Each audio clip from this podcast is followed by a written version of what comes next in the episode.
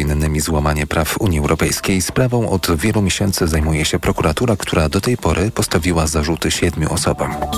Stany Zjednoczone udzieliły dziś Polsce pożyczki bezpośredniej o wartości 2 miliardów dolarów w ramach zagranicznego finansowania wojskowego. Cel to wsparcie modernizacji polskiej obronności, informuje Departament Stanu USA. Bezpieczeństwo polskie ma kluczowe znaczenie dla zbiorowej obrony wschodniej flanki NATO, oświadczył Departament Stanu USA w wydanym komunikacie. Wystartowała kolejna edycja latarnika wyborczego. To internetowy test pozwalający porównać swoje poglądy z deklaracjami największych komitetów wyborczych. Zawiera 20 pytań z czterech dziedzin, mówi prezes Centrum Edukacji Obywatelskiej dr Jędrzej Witkowski. Gospodarka, polityka, kwestie światopoglądowe i kwestie społeczne, więc staramy się zawsze uchwycić takie najbardziej aktualne elementy, które się dyskutuje w czasie kampanii lub te, które powinno się dyskutować w naszym przekonaniu.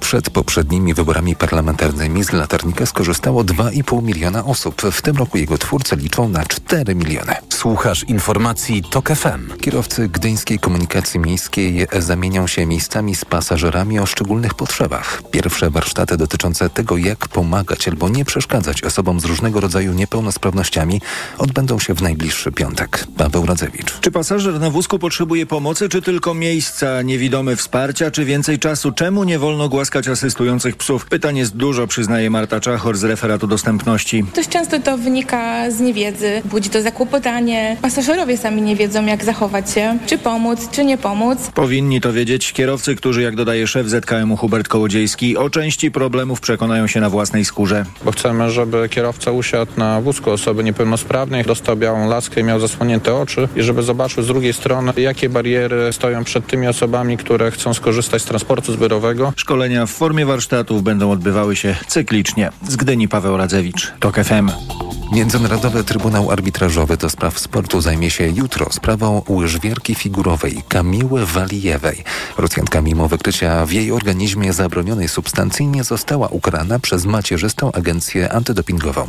O czym więcej Przemysław Pozowski. Przesłuchania prowadzone przez trzech arbitrów potrwają do końca tygodnia. Sprawa będzie toczyć się za zamkniętymi drzwiami w Rozannie, ale uwaga, główna zainteresowana, podobnie jak część biegłych i świadków, będzie wysłuchana w formule wideokonferencji. Kiedy zostanie wydany wyrok na tym etapie trudno przewidzieć, ale warto też dodać, że obie strony będą mieć prawo do odwołania się do szwajcarskiego sądu federalnego. Sprawa Walijewie odbiła się szerokim echem podczas Igrzysk Olimpijskich w Pekinie w ubiegłym roku. Pozytywny wynik testu 15-letniej wówczas łyżwiarki ujawniono dopiero po tym, jak zdobyła złoty medal w konkurencji drużynowej i przygotowywała się do startu indywidualnego. Przemysław Pozowski, TOK FM. Sprawdźmy teraz pogodę. Pogoda. W dzień jutro zachmurzenie tylko sporadyczne i sporo słońca. 19 stopni maksymalnie w Katowicach, 20 w Krakowie, 21 we Wrocławiu, 22 w Gdańsku, Poznaniu i Bydgoszczy, 23 w Łodzi, Szczecinie, Olsztynie i Białymstoku, 24 w Lublinie do 25 w Warszawie. Radio TOK FM. Pierwsze radio informacyjne. Mikrofon, Tok FM. Tok FM. Jest 5 minut po godzinie 21. Michał Janczura, kłaniam się ponownie. Wracamy do naszej dyskusji w programie Mikrofon Tok FM. Dyskusji, której dzisiaj tematem przewodnim jest siatkówka, a w zasadzie sport narodowy. Czy jest tak, że, nasza, że naszą e, dyscypliną, którą najbardziej lubimy, najbardziej się emocjonujemy, w jakiejś perspektywie może stać się sport, którym jesteśmy, co tu dużo mówić, e, potęgą na e, skalę światową, na pewno w wydaniu męskim. Mamy wicemistrzów świata, mistrzów e, Europy. Mamy też e, zawodniczki ciągle rosnącą, można powiedzieć, w oczach e, reprezentację żeńską. Mamy dobrze spisujące się kluby na, na arenie międzynarodowej. Jak to jest? I jak to jest? Co decyduje o tym, że dana dyscyplina nam się podoba? Bardziej, mniej? I pytanie gdzieś ukryte w tle tego wszystkiego, jak to się dzieje, że ta piłka nożna ciągle jest e, dyscypliną, która nas najbardziej e, porywa, no i też e, generuje największy biznes wokół tego. 22 4 4 044 22 4 4 044 to jest numer telefonu do naszej redakcji. Można także pisać na mikrofon małpatok.fm, można także pisać na Facebooku. No dobrze, tyle ode mnie. Teraz już głos zabieracie Państwo, czyli słuchacze, czyli główni bohaterowie tej naszej dyskusji, jak tu w programie Mikrofon Tok FM bywa. A pan Adam z Łodzi jest z nami. Panie Adamie, dobry wieczór. Dobry wieczór, kłaniam się pięknie. Ja od razu na początku zaznaczę, że jestem zagorzałym sympatykiem piłki nożnej. 42 lata chodzę. No, Yy. jak to z Łodzi? No, mogłem się spodziewać, no. Tak, e, zapraszam wszystkich do serca Łodzi. Atmosfera niesamowita i właśnie to chciałem powiedzieć. Tutaj pani chyba Agnieszka z Warszawy opowiadała, że tam na tych stadionach to by nie chciała być, na, na, na, na, na mecz chodzić, bo, bo tam się dzieją różne złe rzeczy. Więc e, adwocem do tego, co pani Agnieszka powiedziała, zanim powiem o sporcie narodowym, Mhm. to chcę powiedzieć, że u nas na stadionie 17 tysięcy ludzi bawi się wspólnie. Bawi się. To nie jest tak, że jest jakaś taka grupa fanatyków, którzy, że tak powiem, y, rządzą na tym stadionie, ale stadion cały się bawi wspólnie. I to jest super i to jest właśnie ta adrenalina pozytywna. Zdarzają się, wiadomo, jakieś tam przyśpiewki, no Nie. tego się chyba nie uniknie, Panie Adamie, ale to teraz żebyśmy wszędzie. byli, żebyśmy byli uczciwi, bo to ja nie chcę Tak. porównywać dyscyplin, bo to by było strasznie nie, nie, nieuczciwe. E, Pod, pod tym kątem oczywiście. No, Ale jednak, wie pan, dość często bywam na meczach piłkarskich. Zdarzają się przyśpiewki, zdarzają się odzywki, no, których wielu rodziców nie chciałoby puszczać, prezentować swoim, e, swoim e, dzieciakom. Stąd, stąd może takie zdanie pani Agnieszki i pewnie wielu rodziców, którzy, którzy na stadionie dzieciaki nie, nie, nie chcą puszczać. Inna sprawa, jeżeli chodzi o ten e, alkohol czy atmosferę, no to to się e, różnie, różnie pewnie na różnych dyscyplinach bywa, prawda, pod tym względem. I tutaj trudno generalizować, ale, ale jest coś takiego, że czymś sobie te, te ci kibice piłkarski zasłu, zasłużyli na taką opinię. Wie pan co, myślę, że tak, natomiast na propos alkoholu, to chcę powiedzieć, że ten alkohol, który jest sprzedawany na y, obiektach sportowych, bo to nie, Tak. nie dotyczy tylko piłki nożnej, to jest alkohol 3%, to wynika z ustawy Tak. właśnie o mm, No imprezach to tak jak masowych. rozmawialiśmy, tutaj, tutaj e, te, te przepisy I są teraz identyczne. na bok, Mhm. jeżeli chodzi o dyscyplinę y, narodową. I Ja uważam, że mm, nie możemy tak generalizować i spróbować teraz wybierać, co może być naszą dyscypliną narodową, bo przypomnę, że przez wiele, wiele lat y, na przykład skoki narciarskie w Polsce też nie były jakoś szczególnie tam, y, nie, nie, nie, nie miały takiej rzeszy kibiców, do momentu pojawienia się Adama Małysza, który był moim zdaniem samorodnym talentem i on wzbudził w większości albo w bardzo dużej y, części społeczeństwa tak ogromne zainteresowanie tą dyscypliną sportu, która też przez wiele lat była u nas niszowa. Tak. I jest, e, i jest kiedy jeżeli mówimy, trafił- jeżeli, przepraszam, Mhm. jeżeli mówimy o tej dostępności sportu, no bo tutaj była mowa o tym, że piłka nożna jest łatwa w uprawianiu, a mm, siatkówka nie, no to co mówić o skokach narciarskich? No więc właśnie chcę powiedzieć, że być może, bo teraz mamy trochę chudsze lata, y, być może gdzieś na Pomorzu, na Podlasiu, na Mazurach, na Warmii są ogromne talenty, które gdyby miały możliwość trenowania Tylko nie ma ani śniegu, sportu, ani nart, ani górki. Śnieg śnieg, no gdzieś tam się coś znajdzie, ale powiedzmy, że y, chodzi o to, że tam giną nam na pewno całe masy fajnych dzieciaków, dziewcząt i chłopców, którzy y, mieliby też możliwość kontynuowania y, tych tradycji, które powiedzmy zapoczątkował y, Adam Małysz. Ale y, zmierzając do, do, do meritum, y, dzisiaj jest ogromny sukces siatkówki jako dyscypliny sportu. I uważam, że jest super. I gdyby, gdyby, bo powiedzmy sobie tak, w pewnych kręgach y, y, powiedzmy naszego kraju jest popularny mocno żużel. Tam Tak. weszły duże pieniądze. Jest popularna piłka ręczna. Ja podam przykład ostatni meczu, który by, by, by, powiedzmy grała moja ukochana drużyna y, w Kielcach gdzie na stadionie nowym, super fajnym stadionie, no tych widzów było naprawdę, jakby tak zebrał ich do kupy, to może półtora sektora pełnego. Mhm. Natomiast wiem od moich znajomych, którzy mieszkają w Kielcach, że tam tym sportem wiodącym jest piłka ręczna. I są takie miejsca w Polsce, gdzie niestety, no myślę, że to się długo nie zmieni, m, chyba że ten biznes będzie zrównoważony, czyli będzie tam, gdzie będzie koniunktura na kibiców, to tam, prawda, te dyscypliny zaczną się rozwijać. I myślę, że tak jest akurat w przypadku siatkówki. że y, nagle się okazało, że y, właśnie kluby przede wszystkim zaczęły wieść jakiś tam prym y, w, w rywalizacji międzynarodowej. To pociągnęło za sobą też kadrę, bo mamy nagle, na, nagle, no mamy z kogo wybierać z tej kadry. Yy, I to się zaczyna rozwijać.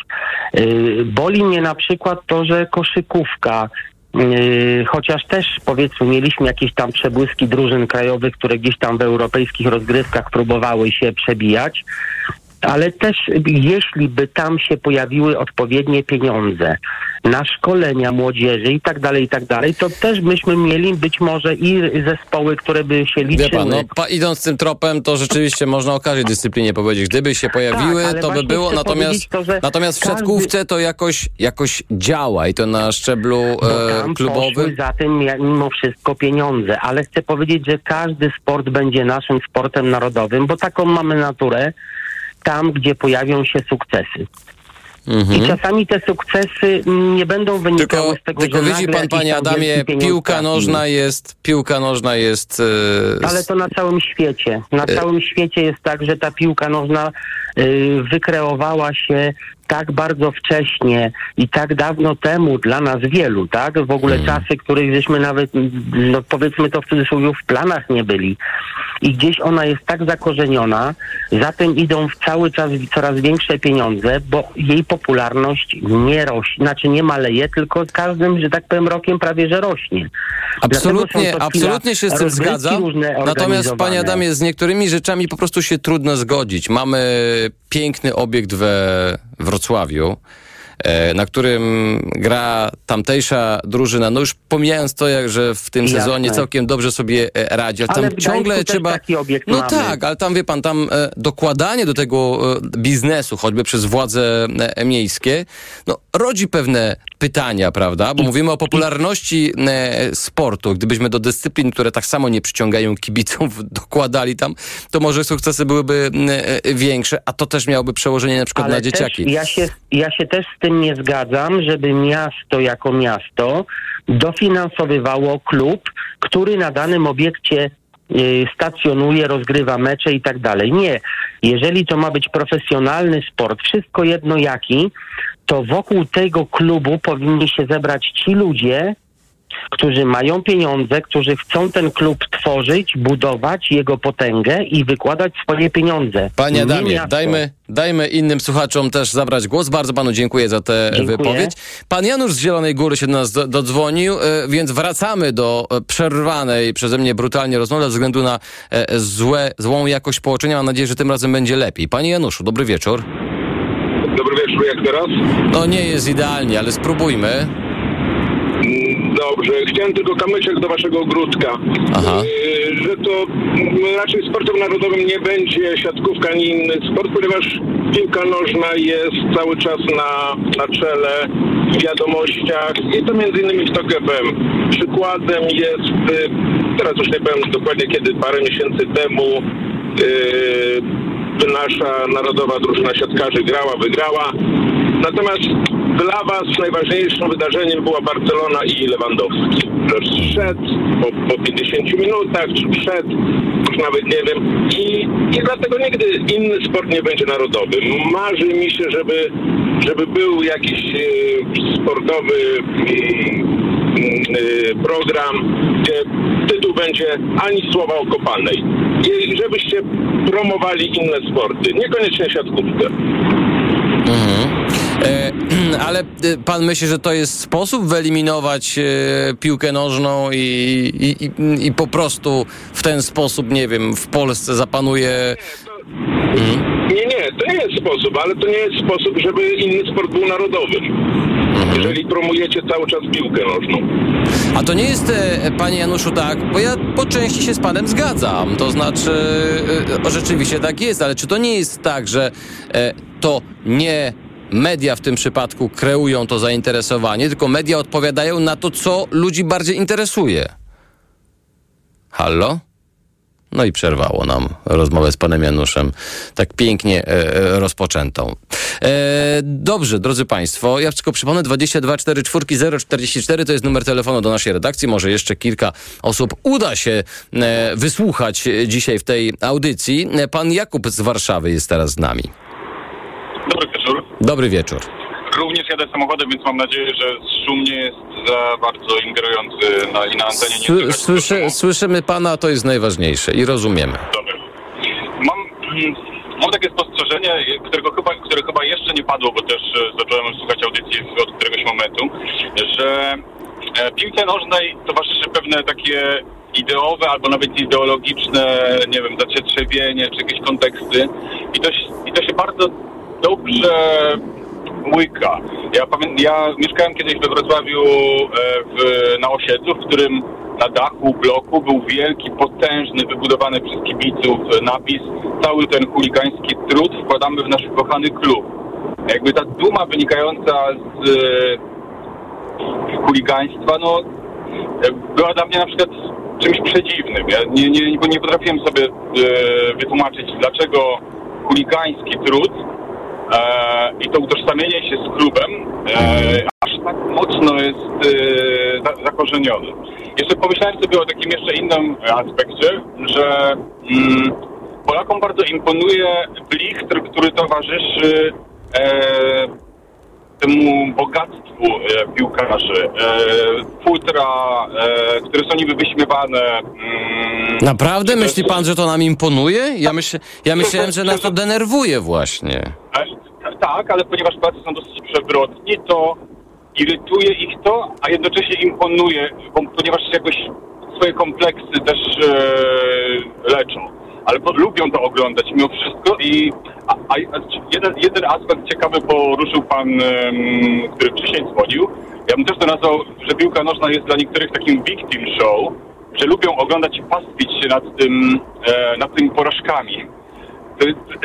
To też jest oczywiście zabawne. Szkoda, no dobrze, odszedłem bardzo od siatku. Od. Nie no, myślę, że jednak wolimy oglądać y, nawet piłkarzy, którzy zwyciężają, prawda? Bo to, bo to e, e, generuje jakieś pozytywne emocje, a tych zawsze jest niedostatek. E, tak mi się wydaje, ale mogę być w błędzie.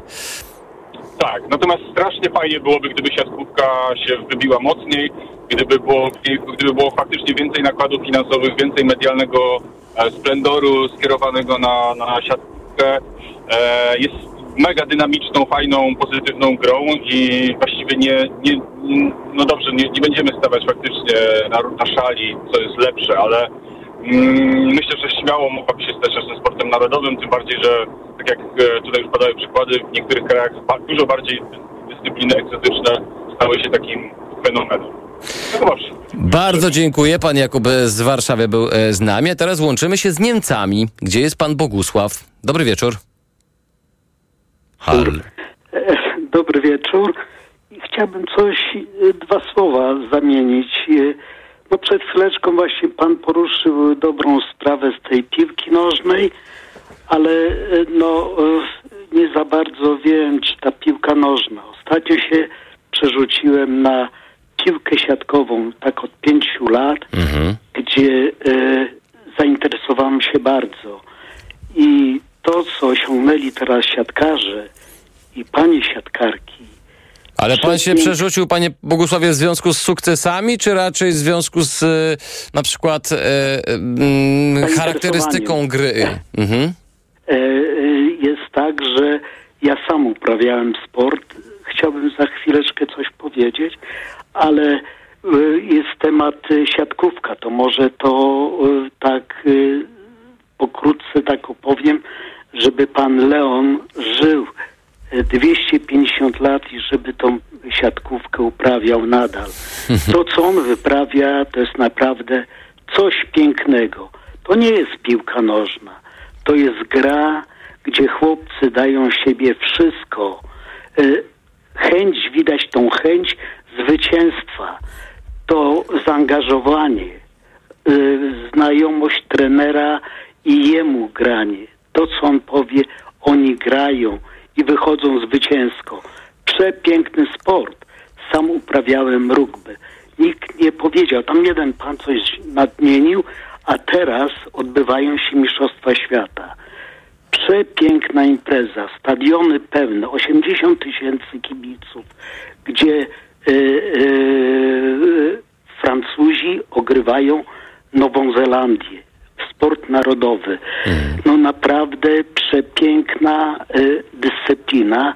No sam miałem przyjemność w 78 roku y, zdobyłem Puchar Polski, także no nie byłem wielkim sportowcem, bo brakowało mi, jak trener powiedział francuski, że brakuje mi parę centymetrów wzrostu, no i parę kilogramów. No jak wiadomo, kto gra w rugby, pierwsza linia i trzecia linia, to oni robią tą grę i trzeba do tego należeć. Szkoda, że Polska no nie jest tak wyszkolona, no nie mamy takich zawodników, żeby na Mistrzostwach Świata wystąpić, ale to, co się teraz dzieje właśnie, yy, to jest coś pięknego.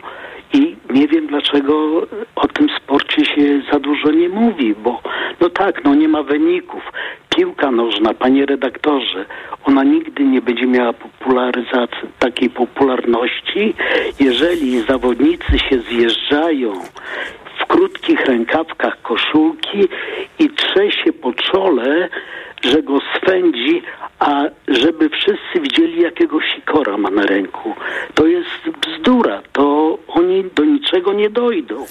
Jakie Oj, mają, panie Bogusławie, jakie no to za daleko, za daleko odchodzimy, e, ale rozumiem, rozumiem e, do, do czego pan w tym momencie e, pije. Bardzo panu dziękuję za ten telefon. Wszystkiego dobrego życzę. Dziękuję bardzo. Pan Bogusław z Niemiec był z nami. To jeszcze pana Jacka z Warszawy wysłuchamy. Panie Jacku, dobry wieczór. Tak, dobry wieczór, witam. Zdaje się następny kierowca nam się Tak, dodzwonił. tak, tak, tak, tak. Dobrze, tak. mam nadzieję- No, wracam z pracy niestety. Mam nadzieję, tak. ale, ale rzeczywiście, no, jest to naturalne. Bardzo się cieszę, że w e, samochodzie wybiera pan TOK FM. Natomiast, e, natomiast e, słyszymy pana e, doskonale i to jest najważniejsze. Trochę panu przypadła taka niewdzięczna rola. E, Jak to zwykle bywa, ktoś musi być jako ostatni się połączyć, natomiast no, próbujemy to e, puentować zawsze naszą e, dyskusję z, z ostatnim słuchaczem, nie inaczej będzie dzisiaj. Jak pan to po pierwsze postrzega wszystko, jeżeli chodzi o, i o siatkówkę, i o nasz sport narodowy, i o popularność tych dyscyplin, jak to pana zdaniem się kształtuje? No więc właśnie moja wypowiedź będzie troszeczkę puentą. Chcę powiedzieć tak. Nigdy e, siatkówka nie wygra popularnością z piłką nożną. E, z prostego powodu. W siatkówkę grają miliony, miliony chłopców małych na całym świecie.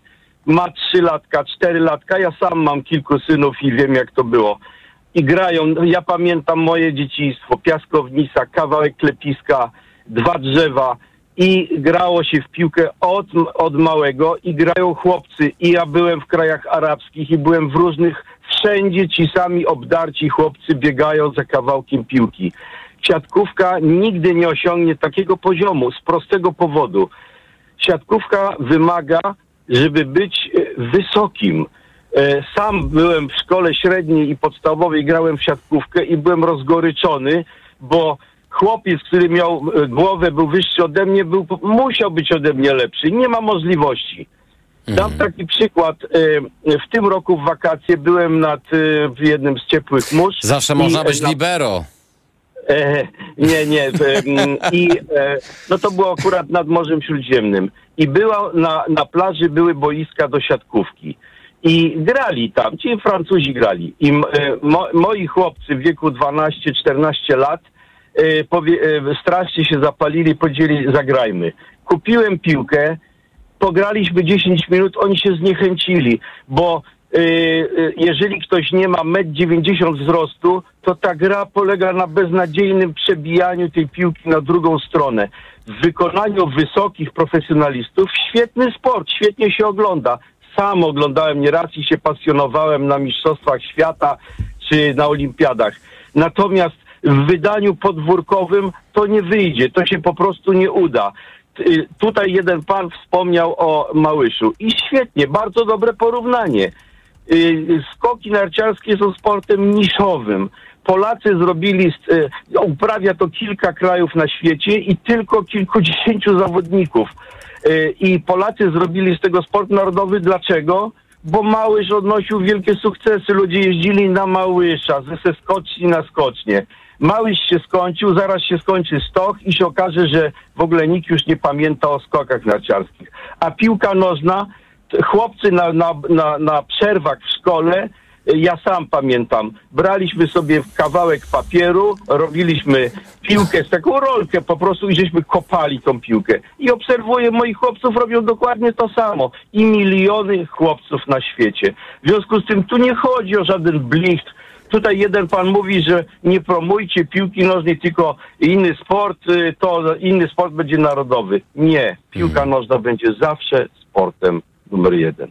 No bardzo ciekawe e, spostrzeżenie. sobie przypominam, był taki rozgrywający brazylijski, on się chyba Lima nazywa, miał 184 centymetry, więc można i był jednym z najlepszych e, e, na świecie. Są oczywiście e, libero też nisi, ale to fakt. No, e, ci zawodnicy wokół, w okolicach dwóch metrów to jest taka, to jest Tak. taka norma raczej na tym najwyższym e, poziomie i tu absolutnie no, pewnych rzeczy e, przeskoczyć się nie da. Nie wyobrażam sobie środkowego bloku 180 centymetrów, e, bo pewnie byłby problem, No. żeby w pewnych momentach do tej siatki e, e, do, do, do, doskoczyć, już nie mówiąc o tym, że no, zawodnicy na najwyższym poziomie wystawiają ręce i w zasadzie mogliby blokować. No ale, e, Tak no, ale to są, ale to są fakty. Natomiast zastanawiam się, czy jest tak, no bo z jednej strony porywa nas, panie Jacku, ten sport, prawda? Jeżeli chodzi, patrzymy na hale sportowe, rodzi takie pozytywne em, emocje, a przy okazji ten system szkolenia jest tak ustawiony, że wyłapuje, no co tu dużo mówić, no te talenty, które pewnie rodzą się wśród tych naj, e, na, na, najwyższych, prawda? No tak samo jak w piłce nożnej, e, szybkość, e, zwinność, e, jakiś, jakaś, jakaś koordynacja ruchowa jest absolutnie niezbędna do tego, żeby grać na najwyższym e, poziomie. E, różne pozycje mają różne charakterystyki, wiadome, no ale to, to już... To już Ale przepraszam, mhm. przerwę na sekundę. Ale w piłce nożnej i Luka Modric, który ma 60 w kapeluszu, i Messi e, e, też są mega gwiazdami. I Peter, chłopcy- I Peter Crouch, prawie dwumetrowy, też może być I napastnikiem. Tak Mhm. jest. Tak jest i dlatego wszyscy chłopcy to widzą. Czy ja jestem mały, czy duży, mogę. Mogę być gwiazdą, mogę być, e, n- grać w tą piłkę, tak? Na tym to wszystko po prostu polega, no. Czyli puentą naszej dyskusji jest e, to, że jakby się siatkówka nie starała, to i tak nie będzie naszym sportem narodowym? Nigdy. Y, Będziemy się pasjonowali. Będziemy się pasjonowali, oczywiście tak jak i ja, ja jestem też kibicem. Ja tak samo pamiętam hokej. W 76 rok pamiętam, jak Polska gra ze Związkiem Radzieckim. Myśmy od Oj. zmysłów odchodzili. Y, Słynne, tak, ile to? 5-4 było, prawda? Tak, tak, tak, tak, tak, tak. Mistrzostwa świata. Nie żebym, nie żebym pamiętał, ale czytałem. Natomiast, e, natomiast e, wie pan, może panie Jacku, taką piękną puentą naszej e, rozmowy byłoby to, żebyśmy mieli tak jak na przykład Brazylijczycy, żebyśmy mieli fantastyczną drużynę i siatkówki, i piłki nożnej. Nie byłoby problemu, Tylko, że prawda? tam jest 300 milionów, z czego jest mnóstwo dzieciarni w tych fawelach, które nic nie robią od rana do wieczora i grają w piłkę. A e, nasi niestety chłopcy się przestawili teraz na e, telefony komórkowe. Taka jest brutalna prawda. No. Stąd się biorą nasze klęski w piłce nożnej. No, to się, e, miejmy nadzieję, że, e, miejmy nadzieję, że to się będzie zmieniało i będzie szło ku lepszemu. Bardzo serdecznie panu dziękuję, panie Jacku. Pan Jacek Dziękuję. z Warszawy był naszym ostatnim e, rozmówcą. Bardzo serdecznie dziękuję zresztą wszystkim państwu, którzy chcieli się do nas dodzwonić, tym, którzy się dodzwonili, tym, którzy zabierali głos w naszej dyskusji, bo myślę, że było to niezwykle pouczające doświadczenie i też wymiana pewnych spostrzeżeń, wspomnień z różnych dyscyplin. E, Zresztą spotkania z Państwem zawsze e, są czymś przyjemnym i kształcącym. Dzisiejszy program wydawała Karolina Kłaczyńska, realizował Krzysztof e, Malinowski. Już e, za chwilę na antenie Radio Tok FM książkę na głos, książkę Michała Kokota, Polska na podsłuchu. Jak Pegasus, najpotężniejszy szpieg w historii, zmienił się w narzędzie brudnej polityki, czyta Bartosz Głogowski. Ja już się z Państwem żegnam, życzę miłego wieczoru, dobrej nocy i do usłyszenia. Michał Janczura, kłaniam się nisko. Mikrofon, Tok FM. Radio Tok FM. Pierwsze radio informacyjne.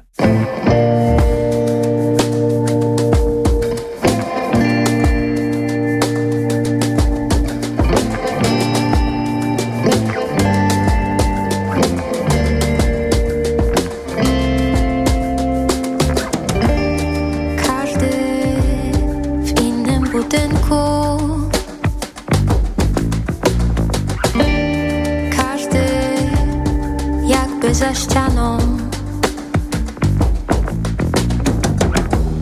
Nie chcę się płakać, to już nie to samo.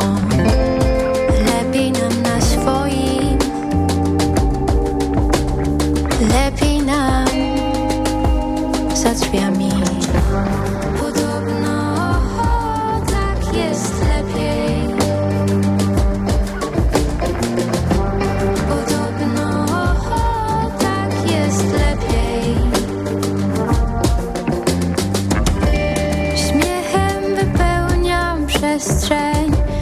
by nic nie istniało we mnie.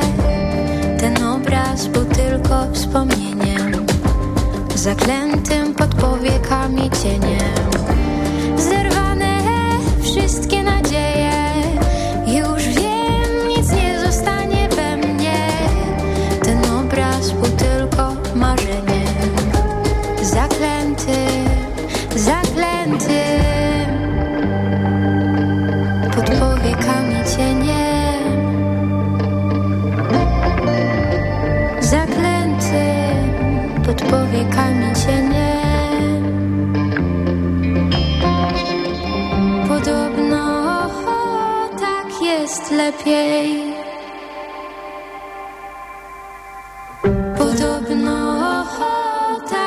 jest lepiej.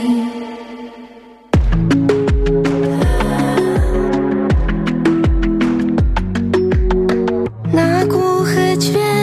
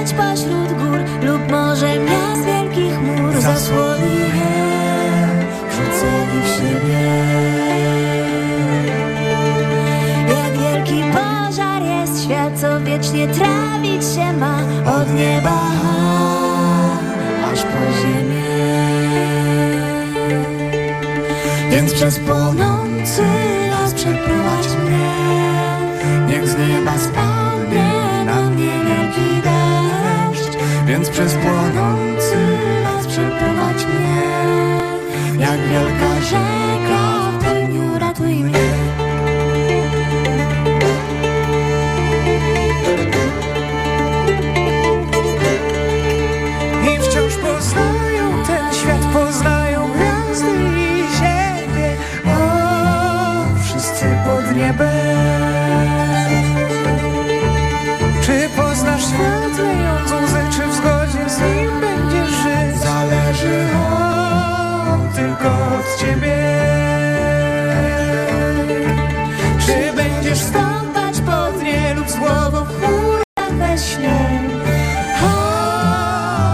Rzuceni w siebie.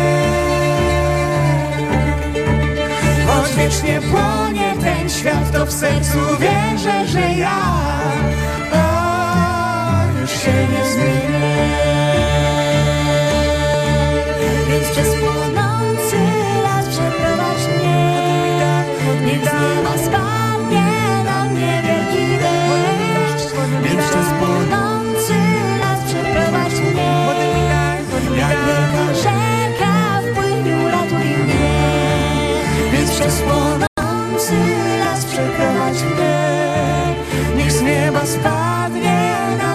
wielki deszcz Więc przez płonący las przeprowadź mnie. Jak wielka rzeka w płyniu ratuj mnie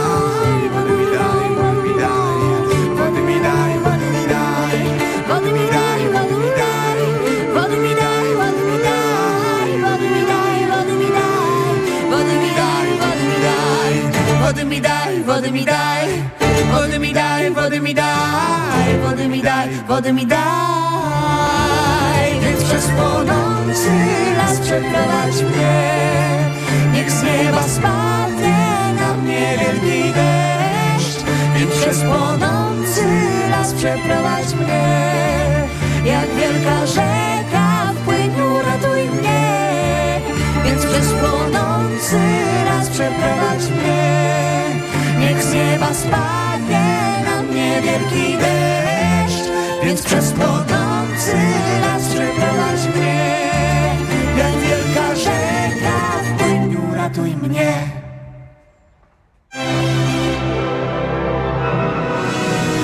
Książka na głos.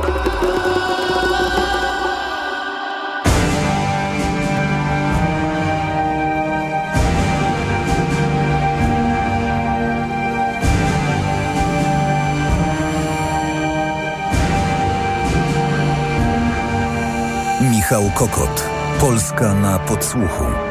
Jak Pegasus, najpotężniejszy szpieg w historii, zmienił się w narzędzie brudnej polityki.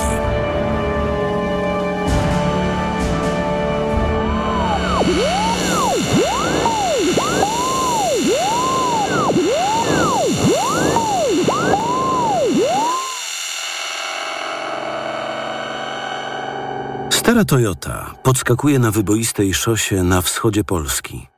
Kierowca zerka dyskretnie w tylne lusterko, sprawdzając, czy nie ma ogona. Kilka razy skręca w boczne drogi, by się upewnić, że nikt za nim nie jedzie.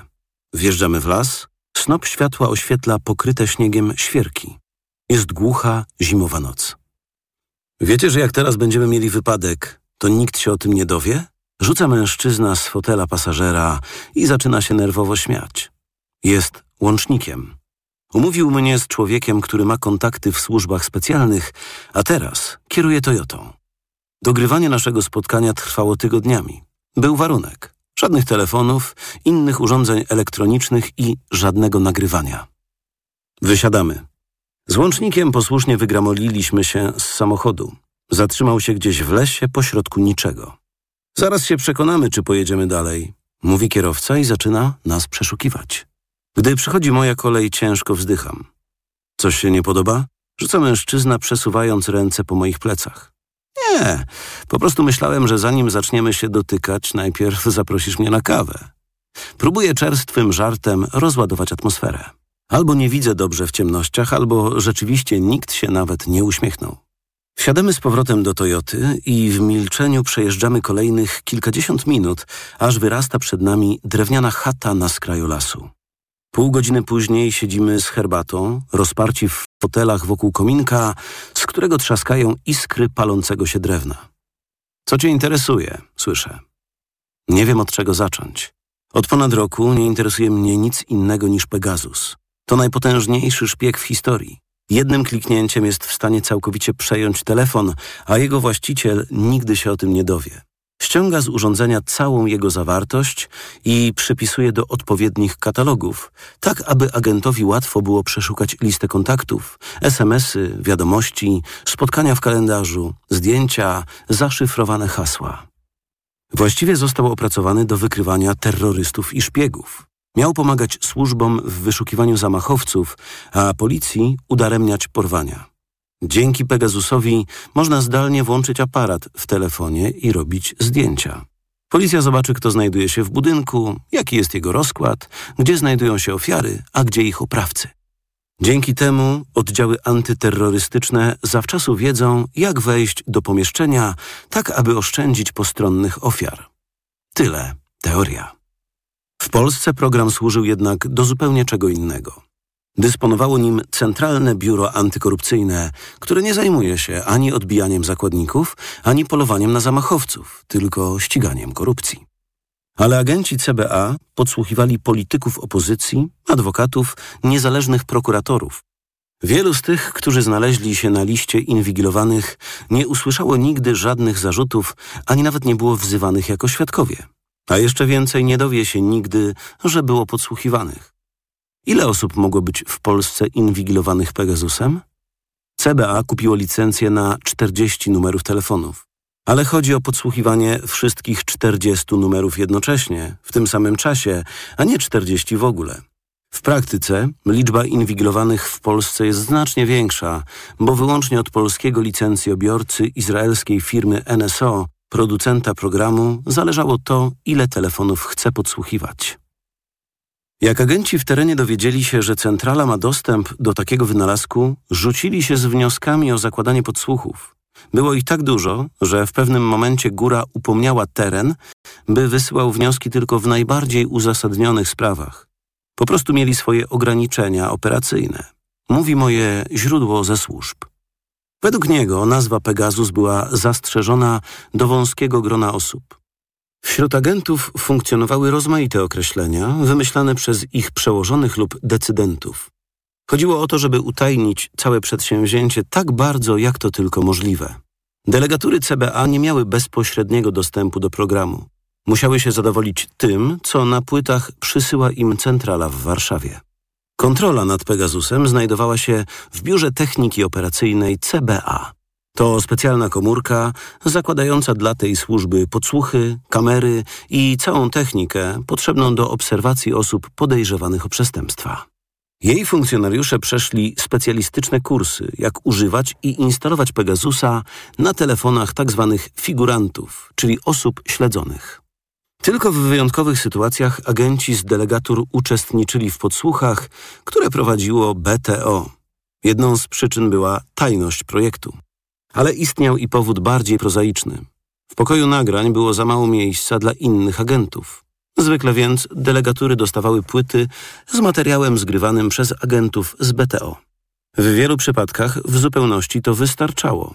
To właśnie wiadomości i dane w postaci tekstu, a nie pliku audio, były największą wartością dla agentów.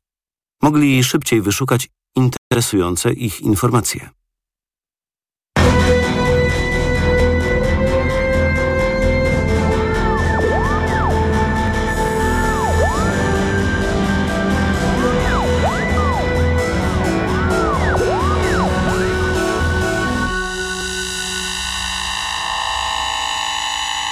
Pegasus był przełomowy, bo otwierał dostęp do szyfrowanych wiadomości w telefonach.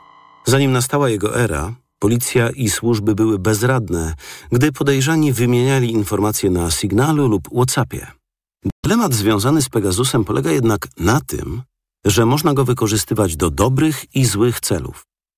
Latem 2021 roku kilkanaście redakcji na całym świecie opublikowało efekty międzynarodowego śledztwa Forbidden Stories. Dziennikarze zdobyli listę z 50 tysiącami numerów telefonów zainfekowanych Pegasusem na całym świecie. Ujawnili, że z tego superszpiegowskiego programu najbardziej intensywnie korzystały służby Maroka. Agenci marokańscy śledzili nie tylko opozycję w kraju, lecz i prezydenta Francji, Emmanuela Macrona. W sumie wykonali 10 tysięcy wejść Pegasusem na telefony. Niewiele mniej trafień miała Arabia Saudyjska. Jej służby inwigilowały żonę Jamala Khashoggiego, saudyjskiego dziennikarza podstępem zwabionego do saudyjskiego konsulatu w Turcji, gdzie został stracony i poćwiartowany. Meksyk używał Pegasusa do śledzenia opozycjonistów i działaczy obywatelskich, którzy walczyli o to, by nie zatruwać w kraju źródeł wody pitnej. Ale program posłużył również do walki z kartelami narkotykowymi. Władze Meksyku utrzymują, że udało się dzięki niemu schwytać Joaquina Guzmana Loere, znanego pod pseudonimem El Chapo.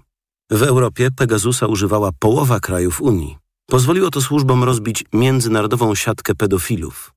Większość członków Unii Europejskiej nie wykorzystywała nigdy w pełni możliwości programu, uznając, że ingeruje on w wolności demokratyczne. Zdarzały się jednak wyjątki. Dylematów nie miały rządy Polski, Węgier i Hiszpanii. W listopadzie 2021 roku, cztery miesiące od opublikowania dziennikarskiego śledztwa Forbidden Stories, Izrael umieścił na czarnej liście te trzy kraje z zakazem eksportu do nich oprogramowania szpiegowskiego. Hiszpanie Pegasusem podsłuchiwali rząd Katalonii za wszelką cenę dążący do niepodległości. Parlament Europejski zaczął stawiać pytania o zasadność podsłuchów i legalność tego, co robił Madryt. Dla NSO i Izraela były to kluczowe sprawy. Gdyby na jaw wyszło, że ich program służył do czegoś, co nie mieści się w katalogu praworządnego działania kontrolowanego w strukturach demokratycznego państwa, oznaczałoby to gniew Stanów Zjednoczonych i duży problem dla Izraela. Bardzo wątpliwe było też to, co z Pegasusem robiły Węgry. Gdy w 2021 roku węgierski dziennikarz Szabol Czpani z biorącego udział w projekcie Forbidden Stories portalu śledczego Direct36 zaczął sprawdzać listę z numerami osób inwigilowanych, ze zdumieniem odkrył na niej i swój telefon. Dalsze jego śledztwo wykazało, że węgierskie służby chciały poznać informatora, z którym rozmawiał, zbierając materiały do tekstu o Międzynarodowym Banku Inwestycyjnym w Budapeszcie. Ten założony jeszcze w latach 70. bank pod egidą RWPG był od samego początku agenturą, najpierw radzieckiego, a po upadku ZSRR rosyjskiego wywiadu. Rząd na Węgrzech podsłuchiwał też przedsiębiorców. Na liście znalazł się Zoltan Varga, właściciel grupy medialnej, do której należą redakcje krytyczne wobec premiera Viktora Orbana. Dziennikarskie śledztwo Direct36 ujawniło, że węgierski rząd podsłuchiwał Pegasusem nawet ochroniarzy ówczesnego prezydenta Janosza Adera, upewniając się, czy może liczyć na jego lojalność. Za kupnem Pegasusa przez Polskę również stały partyjne interesy rządzących. Wspólnie z węgierskim sojusznikiem rząd Beaty Szydło postanawia latem 2017 roku wejść w konszachty w celu zdobycia dostępu do programu. Posłużyły do tego kontakty z Benjaminem Netanyahu, który w lecie 2017 roku przyjechał do Budapesztu na szczyt Grupy Wyszehradzkiej. Orban od lat zabiegał o dobre relacje z premierem Izraela. Zdjęcia z uśmiechniętym Netanyahu wytrącały z ręki argumenty krytykom węgierskiego premiera, że jego rząd jest antysemicki i ksenofobiczny. Kolei Netanyahu od dawna poszukiwał w Unii Europejskiej kraju, który był w stanie rozbić jej jedność wobec krytyki Izraela w sprawie polityki w strefie gazy. Węgry. Koń trojański w Unii Europejskiej nadawały się do tego znakomicie.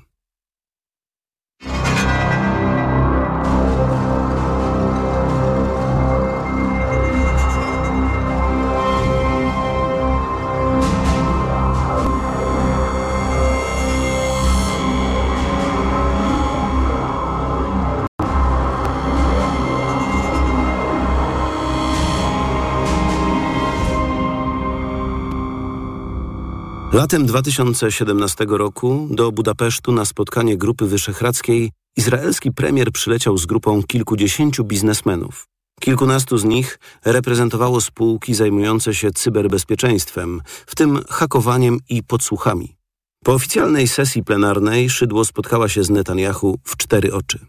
Dwa miesiące później polski rząd kupił Pegasusa i podobnie jak na Węgrzech, polskie władze również ukryły to przed parlamentem. Najwyższa Izba Kontroli odkryła, że Centralne Biuro Antykorupcyjne kupiło Pegasusa za 33 miliony złotych, z czego 25 milionów zapłaciło Ministerstwo Sprawiedliwości za pośrednictwem podległego mu Funduszu Pomocy Pokrzywdzonym. Pieniądze te nakazał przelać na konto CBA Michał Woś, wiceminister sprawiedliwości. By to zrobić, musiał uzyskać pozytywną opinię Sejmowej Komisji Finansów Publicznych. Wzorem Węgrów posłowie nie poznali prawdy, za czym głosują. Woś, który wnioskował o przesunięcie pieniędzy, przemilczał fakt, że mają trafić na zakup Pegasusa. Brakujące 8 milionów złotych do Pegasusa dołożyło CBA. Znów, jak u Węgrów, do zakupu oprogramowania od Izraelczyków posłużyła firma mająca powiązania z dawną komunistyczną bezpieką.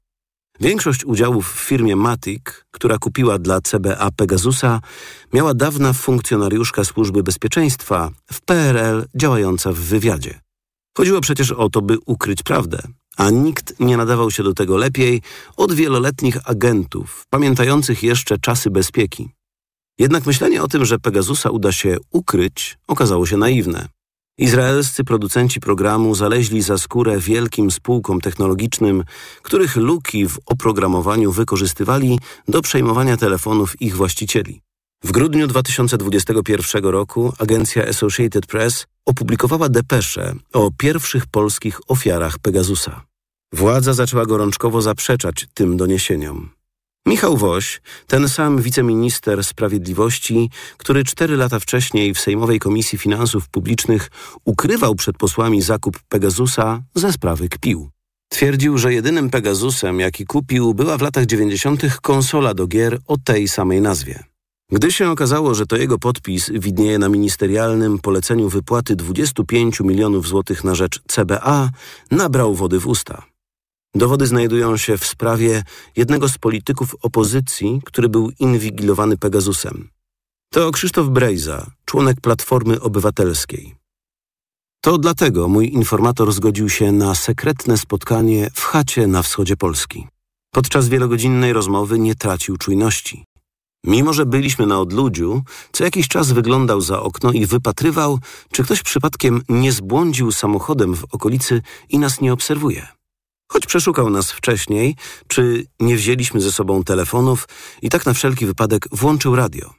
Z głośnika upało natarczywe disco polo, gdy tłumaczył powody, dla których zgodził się rozmawiać. Przez lata widziałem tyle, że przyzwyczaiłem się do tego, że każdy polityk to świnia, nieważne z jakiej partii przychodzi. Ale to, co ludzie z PiS zrobili w sprawie Brejzów, było wyjątkowo podłe, mówi. Zacznijmy więc o tym opowieść.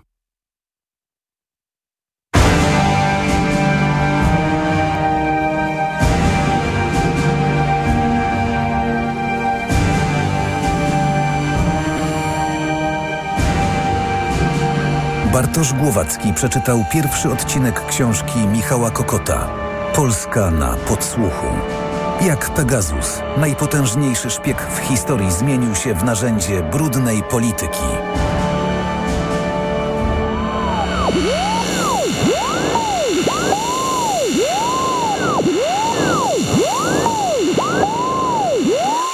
Muzyka i produkcja Jarek Gawlik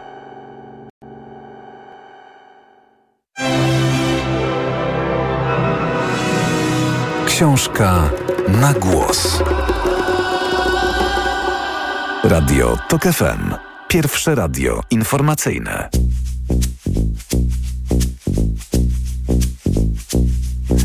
Noc w noc szukam po mieście naszych zamierzchłych miejsc Mam złe sny, kiedy nie śpię O mamy mam złe Luka po tobie Nawet dziurawy mam cień Noc w noc chodzę powietrze Czym by cię tu zapomnieć?